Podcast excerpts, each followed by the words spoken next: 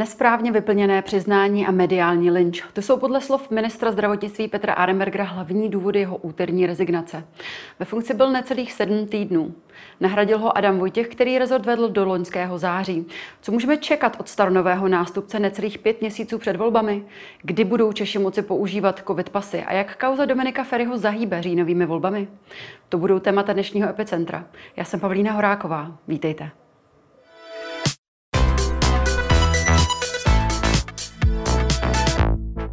Ve studiu se mnou dnes vítám místo předsedu výboru pro zdravotnictví a poslance ODS Bohuslava Soubodu. Dobrý den. Dobrý den. A také vašeho kolegu z výboru pro zdravotnictví a poslance za ANO, profesora Rostislava Vizulu. Dobrý den. Dobrý den. Děkujeme, pánové, že jste si na nás udělali čas. Jsem rád, že se neživím politickou satirou, protože bych byl dnešním dnem definitivně bez práce. Adam Vojtěch možná někomu nikdy moc nevadil. Jeho nevládnutí, nezvládnutí nástupu druhé vlny pandemie covidu a předražené nákupy ochranných pomůcek ale zapomenout nelze. Andrej Babiš už nemá kde brát, tak nestává recyklace. Cestou ven z tohoto marazmu jsou jedině volby. To je vaše včerejší prohlášení, pane Sobodo. Říkáte, Adam Vojtěch možná nikomu nikdy moc nevadil. Vadí tady vám, vadí vám ta výměna ministrů a bylo to pro vás překvapením? Víte, já tam mám ještě jeden takový zajímavý moment. Já jsem eh, varoval před eh, koronavirem, vlastně jako první. Mluvil jsem o to ve sněmovně a Adam Vojtěch byl ten, který to smetl velmi posměšně. A já jsem pak za ním šel a řekl jsem mu, pane ministře, tohoto budete jednou litovat. A nejsem rád, že jsem měl pravdu, nejsem rád, že toho musel litovat, ale pravda je, že na tom začátku té chyby byl. Mm-hmm. A zpátky k mojí otázce. Vadí vám tady tato výměna, nebo ji považujete za správnou volbu? Ne, já to považuji za skutečně recyklaci, která je nesmyslná. Já nevím o případu, že by se za jedné vlády na jednom ministerstvu dvakrát vyměnil stejný člověk. A podle mého názoru to strašlivě destabilizuje tu situaci na tom ministerstvu zdravotnictví. Tam došlo k několika výměnám, spousta lidí odešlo, je tam vlastně takové jakoby bezvládě. Teď tam zase přijde člověk, který tam už vládl a všichni si budou říkat, kdy zase odejde. Jo, ta, ta, to spolehnutí se na toho šéfa, který musíte v takovéto práci mít, to tam prostě nebude. Prostě on už tam jednou byl a jeho premiér ho jednou odvolal. To je věc, která tam bude cítit z každého toho kroku, který tam bude a myslím si, že to právě proto bude mít těžké a osobně se mu velmi divím, že do té řeky ještě jednou vstoupil. Něco jiného by to bylo za jiné vlády, v jiném volebním období, ale toto znamená skutečně, že vstupuje do něčeho velmi, velmi obtížného, co bude velmi, velmi obtížně zvládat. Mm-hmm. Pane profesore, jaký je váš postoj, jaký je váš názor na tu poslední výměnu? Překvapilo vás rezignace pana eh, Petra Arembergera a překvapila vás právě volba Adama Vojtěcha? Tak pokud se týká té rezignace, upřímně řečeno, ono se to čekalo. Eh, víceméně už každým dnem eh, jsme se spíš tak nějak jsme si dávali návrhy, jestli to bude dneska, zítra nebo pozítří, poněvadž těch eh, kaus už bylo přece jenom hodně a to je poměrně silné kafe a do toho, takto se do politiky nemůže eh, vstupovat. Pan profesor Annenberg, já ho znám dlouhá léta, opravdu vynikající odborník v oblasti dermatovenerologie, nicméně politika je něco úplně jiného. Já sám jsem to zažil na začátku, taky to nebylo jednoduché a pro člověk musí počítat víceméně s tím, jak jsem říkal už opakovaně, že se doslova ehm, v podstatě obrazně musí vysléct si do naha, mhm. poněvadž musí být transparentní. To je naprostý základ. No a to se profesoru Arenbergovi nepodařilo. On to hodně podcenil několik eh, věcí a takhle, tak se to jednoznačně už očekávalo. Ehm, na druhé straně je mi to líto, protože on je odborník, je to lékař a, a myslím si, že kdyby tam byl delší dobu, tak by se jeho kvality ukázaly. No ale prostě politika je taková. Pokud se týká, ptala jste se na ten výběr, ehm, tak ehm, já už jsem to komentoval, že prostě byla to jedna z možností. Neřekl bych, že by to byla ta nejlepší, poněvadž eh, tady musím říct, že dnes se v tom mediálním prostoru nese, že ano je personálně vyprahlé, že že je na poušti personální, že nemá další... Eh, no to tak vypadá. No, eh, jenomže já jsem přesvědčen, že tomu tak není. Ano, hmm. tak to může vypadat a, a kolují různé eh, takové hm, průpovídky o rotaci na orloji a tak dále, ale nicméně já si myslím, že je tam několik lidí určitě, ze kterých je možno vybírat a nemusí být zrovna i v ANO, ale jsou i v klubu, jsou i ve zdravotním výboru. Takové možnosti e, tam jsou. Na druhé straně e, zase chápu premiéra tady v této volbě, poněvadž on musí sklidnit atmosféru politickou, poněvadž příští týden bude jednání hlasování o nedůvěře vlády. A to je velice vážná věc. To není jen tak, jako že se v podstatě vysloví nedůvěra. Opozice vyvolala eh, tento návrh a eh, pan premiér určitě nechce vstupovat do toho hlasování s tím, že tam má nedůvěryhodného člena, mm-hmm. protože to by jinak celou tu vládu eh, z nedůvěryhodnilo. Takže on chtěl v podstatě zřejmě ukázat na to, že jsou i slušní lidé v politice. Adam Vojtěch sice některé tam ty takové přešlapy byly, to je pravda. To ukáže až eh, budoucnost, jak se to bude celé hodnotit, eh, tady to období eh, koronavirové krize. Ale nicméně jinak já ho považuji za slušného člověka, který se dokázal za několik let v té problematice zdravotnické, která není jednoduchá, tak on se v ní dokázal orientovat. Mm-hmm. Poměrně dobře. Pane Svobodo, um jak, co vypovídá fakt, že za posledních 8 měsíců došlo opravdu k pěti změnám na postu ministerstva zdravot, na ministra zdravotnictví. Dohromady těch změn bylo celkem 13 výměn. V čem je problém a kdo eh, dělá tady chybu? Tak eh, jednak eh, můžeme vycházet z toho, že to zdravotnictví je skutečně obtížný, obtížný hmm. předmět který je složitý ekonomicky, složitý medicínsky, složitý odborně, složitý lidsky. Eh, takže primárně jako bez zdravotnictví není nic tak snadného a přitom to svým způsobem zůstává na okraji toho zájmu. Všichni bojují o ty silová ministerstva, vnitro a, a válka a finance, ale to, to zdravotnictví je vlastně to, co se nás všech dotýká. A jakmile něco zaskřípe, jako teďka se stalo, tak se nenoukáže, že to je strašně důležité zdravotnictví, že by tam měli být lidé, kteří jsou schopní. To je jedna věc. Ta druhá věc je, že se na ten post ty lidi schánějí relativně, relativně obtížně. Ti skutečně dobří tam většinou tak moc nechtějí, zvlášť v této situaci. A samozřejmě my jsme, co jsme v tom zdravotnictví, my jsme vlastně lidé, kteří mají takové to určité vzdělání té psychologii, něco víme.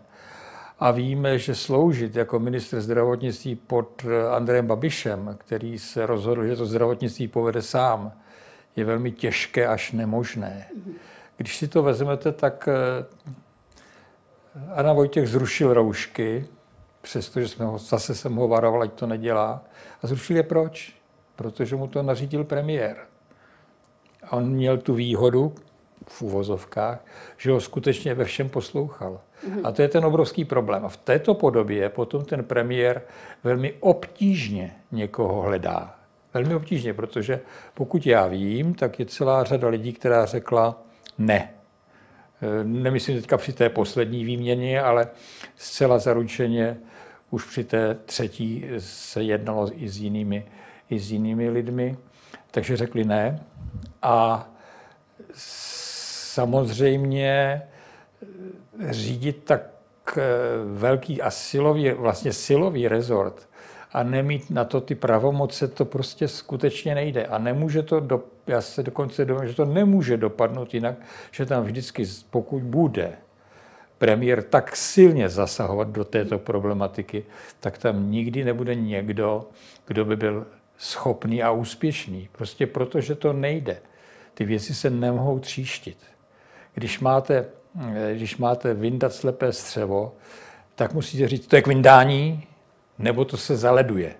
A neměl byste udělat chybu. A nesmí tam být někdo, kdo by vám říkal, hele, ještě to nech bejt. Ono se nic nestane. To Pane profesore, souhlasíte s panem Svobodou v, tomto, v tom, že uh, hlavním problémem je možná to, že právě premiér se snaží rezort vést sám.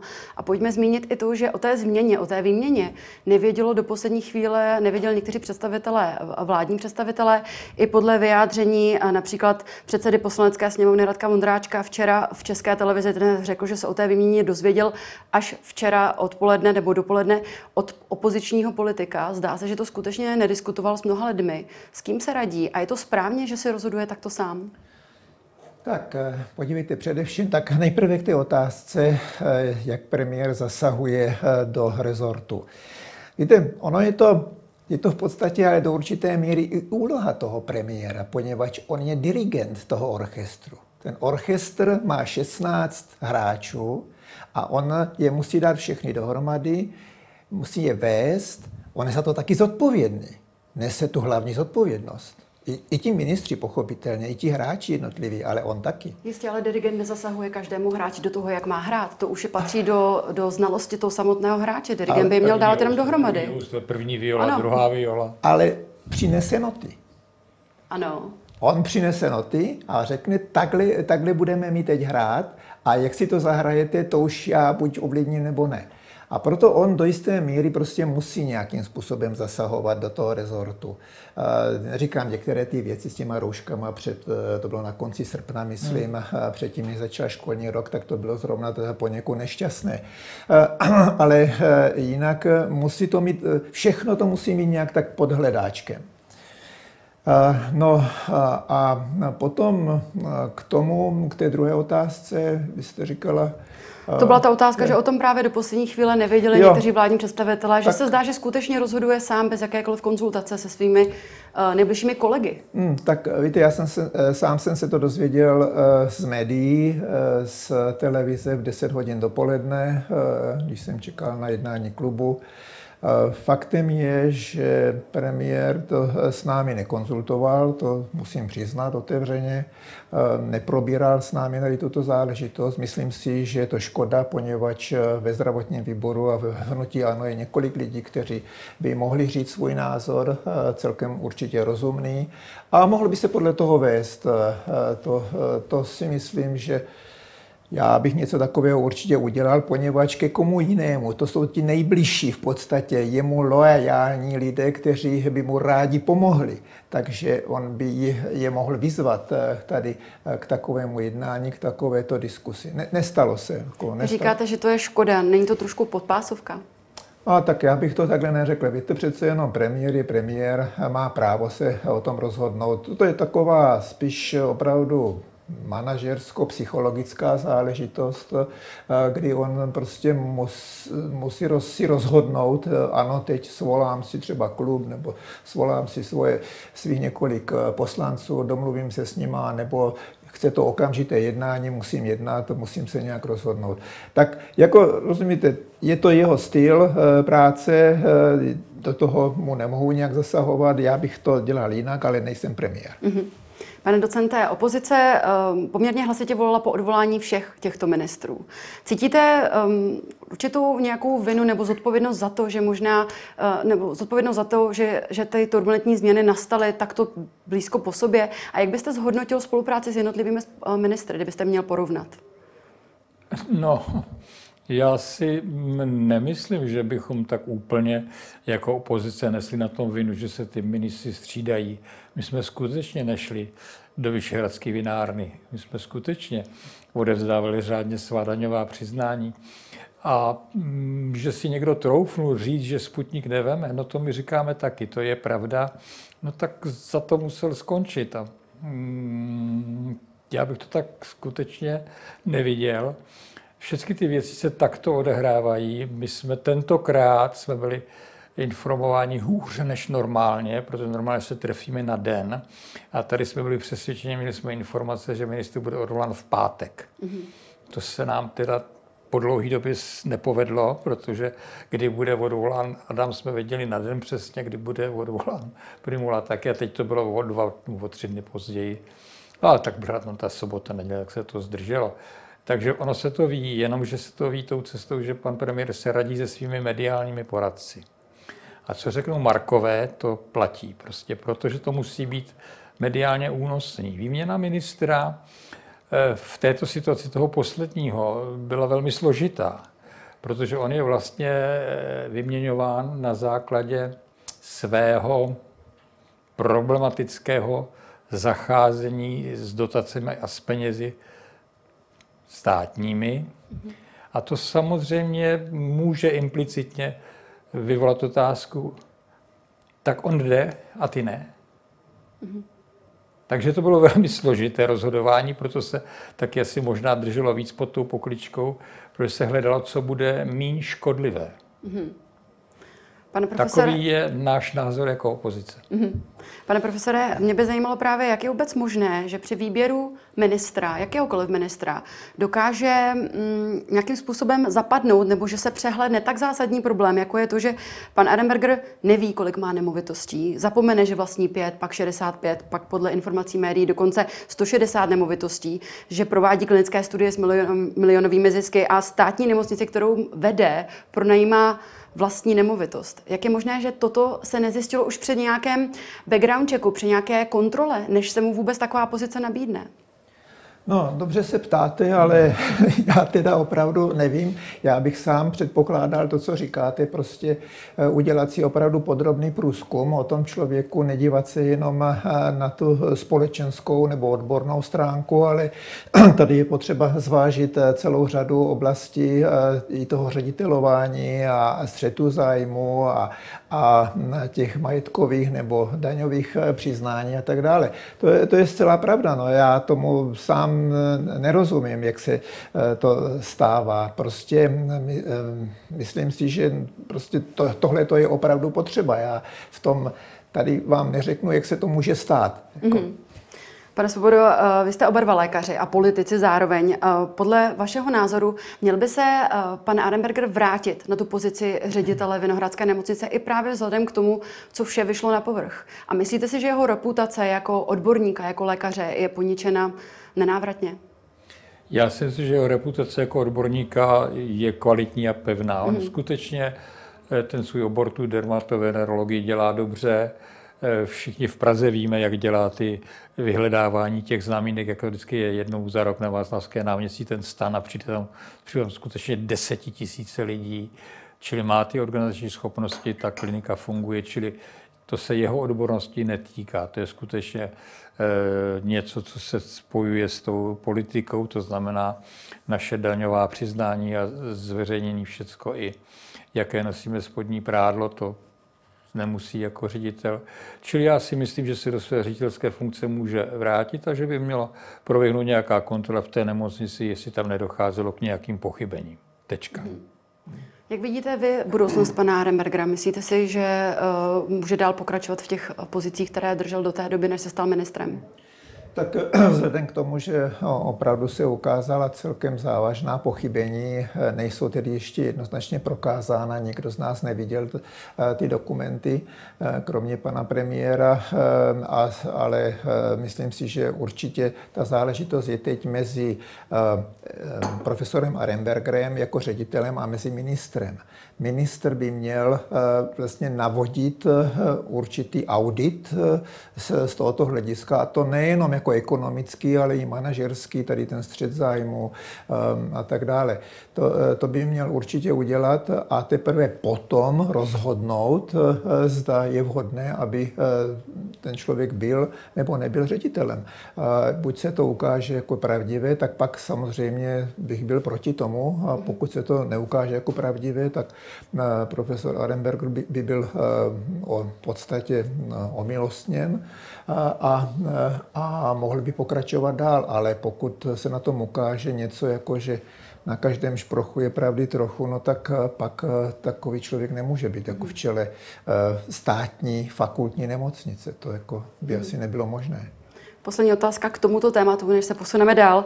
Ehm, pane docente, Adam Vojtěch, eh, jak jste už sám zmínil, trošku je mu vyčítána ta slabost pro, eh, nebo slabost, slabost vůči Andreji Babišovi, eh, také ta jeho, která se projevila právě v té letní zkušenosti, kdy on skutečně nesl zodpovědnost za rozvoj pandemie v, na podzim a bylo to z toho důvodu, že se nedokázal prosadit svou. Myslíte si, že se poučila? Očekáváte, že bude průbudnější, bude razantnější? A vůbec jaká jsou vaše očekávání od něj jako ministra zdravotnictví v těchto, řekněme, necelých pěti měsících?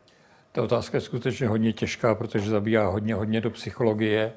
Já si myslím, že eh, jeho submisivnost vůči premiérovi se nezmění. Mm-hmm.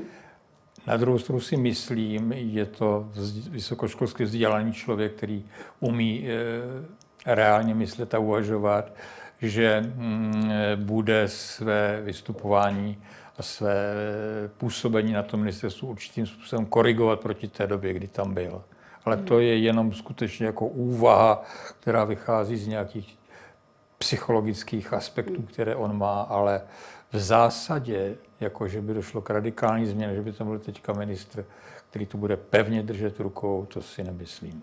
Souhlasíte s panem docentem? Tak eh, já, jako sice máme takovou tu představu z toho minulá, minulého období, té submisivity určité vůči premiérovi, ale já si myslím, že to teď není ani vůbec potřeba, poněvadž za prvé epidemiologická situace se nám zlepšuje. Tedy tam nějaký zásadní jako rozhodnutí ne, nebudou muset být, pokud se bude eh, stále, pokud se budou dodržovat ty návrhy, které mu dají odborníci, epidemiologové a hygienici. Potom v podstatě je potřeba ještě dokončit několik zdravotnických zákonů ve sněmovně a to je, to je ještě dost práce na velmi krátkou dobu. A tím se, e, tam nemusí být vůbec úmyslně vůči premiérovi. Prostě on by e, měl chtít, aby tyto zákony se jednoznačně podařilo prosadit. Jakékoliv podobě, ale prostě podařilo uh, prosadit. Tím pádem by nemusel se nějak chovat submisivně, já bych mu to ani neradil. Teda spíš naopak uh, bych uh, byl rád, kdyby přitvrdil a tyhle ty zákony jednoznačně prosazoval. A pak je tady taková, je tady několik věcí kolem to, té epidemiologie a to tam se taky musí postavit zcela jednoznačně a razantně. To je otázka covid pasu, mm-hmm. protože lidé jinak nebudou moci od 1. července cestovat. Je to otázka marketingu očkování, protože máme tady takové signály, že eh, dochází ke eh, snížené frekvenci. Ehm, eh, poklesla ochota se očkovat. Poklesla ochota mm. se očkovat, což je, tedy, což je opravdu napováženo a je potřeba udělat nějaký si marketing. Teď na to byly uvolněny nějaké prostředky, desítky milionů. No tak mělo by se to konečně ehm, pochopitelně prosadit. Takže, no a pak musí udělat zásadně několik pořádků v těch svých poradních skupinách. Jako toho, toho. Takže on nemusí být vůbec submisivní. Měl by být jedno, racionální. Pokud bude racionální a půjde za těmito několika málo úkoly, má na to velmi málo času, bude mít práce opravdu od nevidím do nevidím. Je to eh, full-time job na 24 hodin denně a 7 dní v týdnu. A um, pak jako jako nemusí se ničemu podvolovat, nějak nějakým politickým tlakům. Českém hýbou kromě výměny ministru i další kauzy a právě o nich bude další část Epicentra.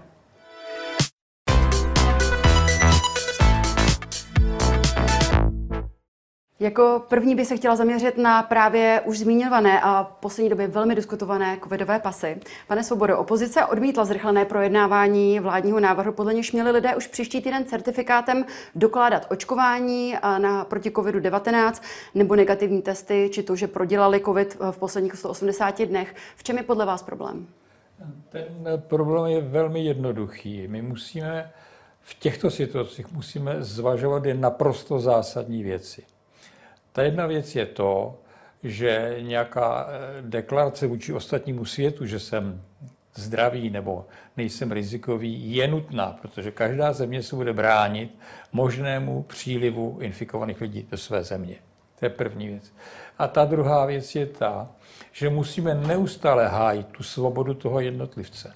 Že nemůžeme vyžadovat to, abychom na základě něčeho čemu říkám třeba covid pas nebo něco, získával informace, které jsou nepotřebné k tomu a nepodstatné. Já si myslím, že celé toto v tuto chvíli je humbuk. Mm, Evropská komise rozhodla o tom, že covid pasy budou, rozhodla v nějaké podobě o tom, jak mají být financovány, což mají ty státy akceptovat a rozhodla o tom, že to budou covid pasy, že, to bude, eh, že, to, že tam bude definováno očkování, mm-hmm. aplikované, ukončené, že tam bude prodělaná choroba a že tam bude nějaká varianta testování. Na to nepotřebujeme žádný zákon.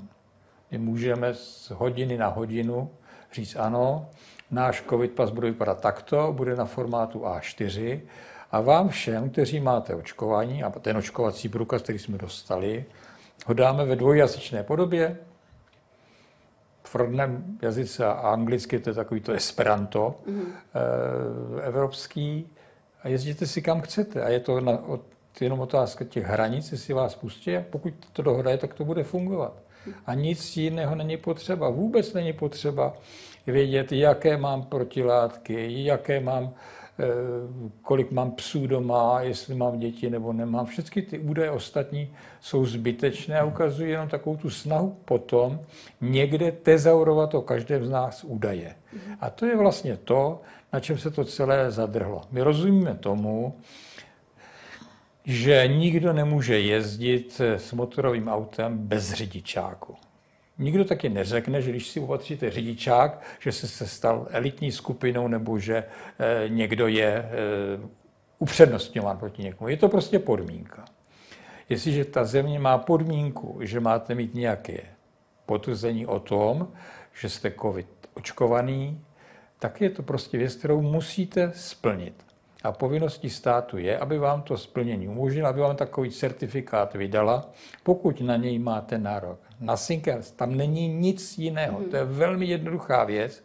A my z toho zase děláme něco, co rozhodneme zákonem. Mm-hmm. Proč? Pane profesore, souhlasíte? A mě by zajímalo ještě potom i komentář k tomu, jak by tyto pasy měly fungovat mimo, mimo Evropskou unii. Dobré otázky, obě dvě. Jednak tady eh, přímo k tomu zákonu. Tak eh, ono eh, je to poněkud složitější.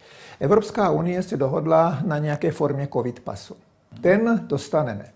A chce, abychom to měli v Evropské unii všichni jednotné. K tomu potřebujeme ale určitou formu, legislativní formu na každé národní úrovni. To znamená, každý ten národ by si měl říct, co ten covid pas bude přesně obsahovat. A to je to, proč jsme, my v podstatě jsme i s tím taky nesouhlasili, aby se to mhm. rychle udělalo v, v tom jednom čtení. Mhm. Poně, my chceme, aby ministerstvo při nejmenším překopalo to, co napsalo teď a aby opravdu jasně napsalo, tak jak to bude přesně.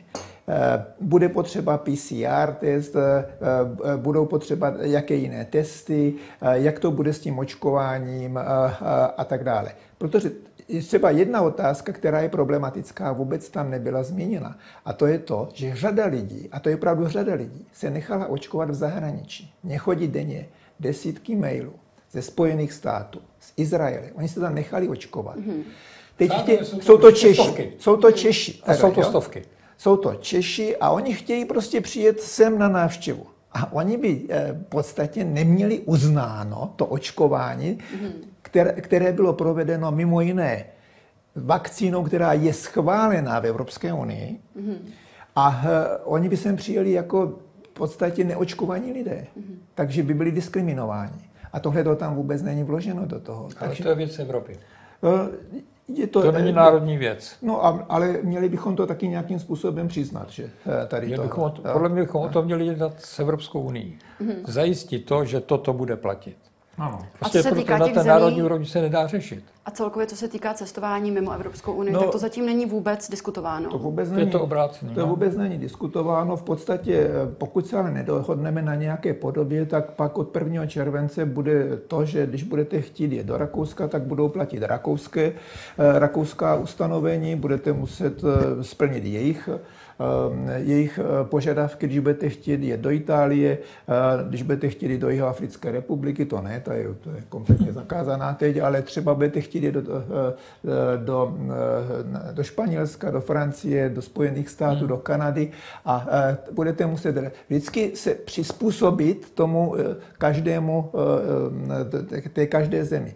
A toto eh, se chce jaksi obejít tím, že to ministerstvo jednoznačně nám dá určité noty. Jako to, co navrhuje pan docent Svoboda, eh, je, ta, je taky možné. Ale nicméně přece jenom v rámci, jsme v Evropské unii a v rámci té Evropské unie bychom asi měli prostě dodržovat pravidla eh, jednotná. Hmm. A ta Evropská unie to po nás žádá. Zajímalo by mě eh, jednoduchá, poprosím vás o jednoduchou odpověď. Ochranná lhuta v Česku se prodloužila z 90 na 180 dní. Očkování se ale doporučuje lidem stále po těch 90 dnech. Um, není to trošku plýtvání vakcínou a nejednáte ve výboru uh, pro zdravotnictví možná o variantě toho, že by se to schéma upravilo a že by se očkovalo právě až po 180 dnech? Pane profesore. Ano, Eh, já, já bych byl určitě proto. A vůbec bych ale nepodceňoval i tu druhou otázku, která zatím, eh, ke které se ministerstvo staví negativně, a to je to, že se ne, nestanovují hladiny protilátek. Mm-hmm. Proč bych měl být znovu očkovaný, když budu mít hladinu protilátek 10 tisíc? Mm-hmm. Tomu nerozumím. Souhlasíte s panem profesorem? Já s tím naprosto souhlasím, jenom k tomu dodávám to, že celý ten problém vzniká z toho, že o tom máme stále málo informací. Když chcete pracovat s hladinou protilátek v časové ose, musíte mít nějakou dobu, kdy se ten člověk očkoval. A teď, když se ty první očkovali někdy v prosinci, tak máme teďka půl rok. Můžeme tedy hovořit o tom, jaký je stav těch protilátek za půl roku. Protože předpovědět to, jak to bude fungovat, nikdo neví. Zvlášť, když ta e, očkovací látka vlastně nové generace, je to zásah do, do gena. Může to být prostě něco úplně jiného než, než klasické očkování e, neštovic mm-hmm. kravým sérem. Takže to je složité a z toho také vyplývají i ty rozdíly v tom, co se uznává mm-hmm. jako ochrana a proč se znova přeočková, protože nikdo z nás ještě neví úplně přesně, jak dochází k tomu, eh, k tomu, eh, k tomu poklesu. Mm-hmm. Dokonce ani nejsou, není, není známa hodnota, kterou bychom měli říkat, toto je hladina protilátek, která už nestačí. Mm-hmm. To, než budeme, to chvilku bude trvat. A proto já chápu to, že se to snažíme jakoby překrýt. To znamená, dáváme tam jenom tu dobu těch tří měsíců, o kterých bezpečně víme, že tam ty protilátky jsou. Ta skupina lidí už je veliká. Mm-hmm. To už představuje miliony, desítky milionů. A proto to tam dodáváme, až budeme mít tu skupinu delší a budeme vědět, jak se ty protilátky chovají. Možná, že to budeme moc protáhnout. Tedy já rozumím tomu, že se tam dělá nějaký nárazníkový pruh. Mm-hmm. Že už to vypadá jako zbytečný, ale je to pořád ten nárazníkový pruh, který má vykryt to, že by se to začalo chovat jinak, statisticky jinak, než jak se to chová do teďka. Pánové, já vím, že pospícháte zpátky do poslanecké sněmovny, přesto bych vás poprosila, jestli byste se mohli vyjádřit ke dvou tématům. Takže poprosím opět stručně. Jedno je dost zásadní, je to vyslovení nedůvěry vládě. Zajímalo by mě, eh, pane Svobodo, vzhledem k tomu, že eh, se opravdu volby blíží, budou za necelých pět měsíců, i vzhledem k tomu, že Miloš Zeman, prezident Miloš Zeman se už několikrát vyjádřil k tomu, že by stejně tu vládu nechal dovládnout. Komu by to prospělo a jste připraveni opravdu stále se pokusit tu nedůvěru vyhlásit a myslíte si, že máte šanci, protože pozice eh, komunistů je velmi vrtkavá, zdá se? O té nedůvěře vládě by se mělo jednat příští týden ve čtvrtek, strávíme eh, den. Já si myslím, že to je velmi zásadní věc. Jestliže je opozice eh, nespokojená, principiálně nespokojená s činností té vlády, a to my jsme a nejsme v tom jediný, ty námitky proti té vládě jsou i z řad občanů, eh, tak eh, je nutné využít všechny mechanismy, které ta parlamentní demokracie má. A dát najevo to stanovisko, které máme, i když je, řekněme, třeba počtem hlasů méně silné, než je ta, než je ta koalice, nebo není, teď se to změnilo mm-hmm. všecko. My to vnímáme jako naprosto zásadní signál, naprosto zásadní signál pro všechny naše občany. My jako opozice s touto vládou nesouhlasíme, máme s ní proti ní ty a ty výhody, o tom se bude mluvit na tom zasedání, to určitě bude celý den. Všichni to mohou slyšet a mohou si z toho vybrat e, to, co chtějí. Okamžiku, kdy by ta vláda byla vyslovena, ta nedůvěra byla vyslovená, samozřejmě stává se mm, hlavním hráčem. Prezident a jistě udělá všechno pro to, aby to zcela zamlžil, aby to využil k po, posílení své pozice, ale myslíme si, nebo ne, myslíme si, víme, že ta na, naše síla, pokud dosáhneme toho, že by došlo k vyslovení nedůvěry vládě, ta naše síla bude natolik veliká, že tomuto se dokážeme v nějaké podobě bránit. A nakonec to, že jsou v říjnu volby, už je eh, nezrušitelné, mm. takže to eh, bychom samozřejmě v nějaké podobě zvládli. Čili já si myslím, že to je naprosto nutná věc. Eh, jsou země, ve kterých se nedůvěra vládě vyslovuje jednou za dva měsíce. Ne vždycky se to povede. U nás těch nedůvěr taky bylo vysloveno několik a jednou se to překvapivě povedlo v okamžiku, kdy to, kdy to nikdo nečekal. Chtěl byste komentovat na jeho slovo? Tak podívejte, opozice na to má právo, je to hmm. jeden z jejich nástrojů, který může eh, vyvolat. Osobně si myslím, že to je jenom symbolické, poněvadž praktický dopad to nebude mít naprosto žádný. Myslím si, že to je zbytečné, eh, ale je to prostě jejich, jejich právo, které eh, chtějí využít. Ehm, a jak si, na druhé straně prostě vláda pracuje v těch mnoha rezortech, pracuje, řada, řada věcí se podařila, řada dobrých zákonů se podařilo eh, zavést a odhlasovat ve sněmovně. Eh, pokud eh, opozice má takový názor, že potřeba teď k tomu přistoupit pár měsíců před volbami, tak prosím, nebude to jednoduché, ten den bude opravdu těžký, ehm, bude to náročné z hlediska diskuse, těším se na to, čím vším budou argumentovat, ale opravdu si myslím, že to je celkem zbytečné. Škoda, já bohužel si myslím, že ta politika je i o symbolech. Je to i o symbolech. Pojďme se ještě podívat na poslední téma a tím je včerejší mediální zpráva, nebo včerejší zpráva, která otřásla mediálním prostorem a to je Eh, tu zprávu přinesl deník N a Alarm a je to zpráva o tom, že eh, poslanec TOP 09 Dominik Ferry byl nařčen s několika ženami ze sexuálního násilí. Eh, Dominik Ferry se vzdal svého mandátu, nebude kandidovat v říjnových volbách a oznámil, že se bude bránit soudně.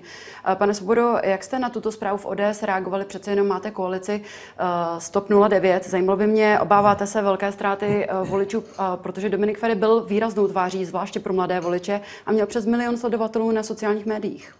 Víte, v tuto chvíli eh, já a většinově i Odeska to vnímáme trošičku jinak. Mm-hmm. Vnímám jako zásadní věc to, že Dominik Ferry byl vystaven nějakému obvinění, které zatím nikdo nedokázal, nic moc se o něm neví, kromě nějakých mediálních zpráv. On na to reaguje tím, že ukončil svůj mandát ve sněmovně a nekandiduje do sněmovny. To je podle mě naprosto chlapské a správné jednání. A kdybychom takto jednali, nemuseli bychom ty ministry točit jako, jako, jako figurky na orloji. To je prostě naprosto zásadní ve světě běžná věc. Mm-hmm. Jsem vystaven nějakému podezření, já mám sice nějakou presumci neviny, ale já sám z toho okamžitě vyvozuji důsledek. Mm-hmm. Rezignuji na všechny veřejné funkce a teď se budu bránit a já vůbec nechci říkat, jestli má pravdu ta strana nebo ona strana. Já vnímám to, jak zareagoval, že zareagoval jako chlap. Mm-hmm. A jako správný politik, což u nás vůbec není zvykem. Vemte si, kolik našich politiků je z čeho obviněno a všichni sedí na té židli a takhle se oběma rukama drží, jen aby z ní nemusel stoupit. A tento mladý člověk prostě okamžitě zareagoval. Mm-hmm. Pane profesore? Tak podívejte, ono eh, není to tak úplně jednoduché tohleto zodpovědět. Mě to samozřejmě překvapilo. Pokud by se to prokázalo, tak je to velmi závažná věc. To, eh, to je trestný čin. Nicméně, myslím si, že v naší společnosti neproběhla dostatečná diskuse, přece jenom ta demokracie je poměrně krátká, neproběhla dostatečná diskuse o prezumci viny nebo neviny v politice. Mm-hmm. Každý máme na to trošku jiný názor. Proto jsou ty případy, tak jak od nich mluvil docent Svoboda, že prostě někteří se drží té židle za každou cenu. Ale na druhé straně, já, když jsem tak o tom přemýšlel, tak jsem si říkal, co kdyby mě osobně někdo se chtěl zbavit a řekl by, o, nebo napsal by o mně, že nějakou úplnou nehoráznost, znásilnění, pedofilie, nebo co já vím, daň, daňový, mm-hmm. nějaký úniky a tak dále. Je tak, eh, a přitom by to byla naprostá, naprostý nesmysl. Tak jak reagovat? Okamžitě odstoupit? No to by byl moc jednoduchý návod, jak odstranit všechny nepovolané, ne nepovolané, a všechny neoblíbené, ne, nevhodné politiky. To by bylo jako za inkvizice, kdy řekli, jo, soused mi uhranul kozu a upalte ho. Mm-hmm. Tak já nevím. Já vím, že to není jednoduché a na západ od nás prostě je prezumce viny mm-hmm. ctěna u politiku. U nás to tak není, je to víceméně individuální záležitost, ale bavme se o tom tématu. Ano, bavme mm-hmm. se. Udělejme eh, na to diskusní téma, velké diskusní téma, kde bychom si to řekli a pak se těma pravidla řídíme. Protože my nemáme nastavená pravidla. Ani po těch 30 letech nemáme v této věci nastavená pravidla. A toto je první případ, kdy to pravidlo je nastaveno obráceně. Zatím se u nás drželo pravidlo neodcházejí. A vy jste spokojení s tou jeho reakcí? Vy jste, pane Já, docente, vyjádřil už vaše schválení. Tak já to, já to taky ctím, jako na to, jak je malý, eh, mladý člověk, eh, není malý, je, je mladý člověk, eh, tak prostě zachoval se tak, jak si to představoval, že je to nejlépe. Já neříkám, že to je ale úzus běžný, mm-hmm. poněvadž, jak jsem říkal, na to mohou být různé názory. Mm-hmm. Ale opravdu by bylo dobré se o tom pobavit a, a jak si nastavit ta pravidla. Mm-hmm. Tolik místo předseda výboru pro zdravotnictví a poslanec ODS Bohuslav Svoboda a také uh, profesor Rostislav Vizula, poslanec za ANO. Já vám děkuji, pánové, že jste se na nás udělali čas. Děkuji. Děkujeme za pozvání. Děkuji za pozvání taky. A to už je z dnešního Epicentra vše. Jen připomenu, že záznam tohoto dílu společně s těmi ostatními naleznete jako vždy na blesk.cz. Já se s vámi pro dnešek loučím a těšíme se opět zítra. Na viděnou.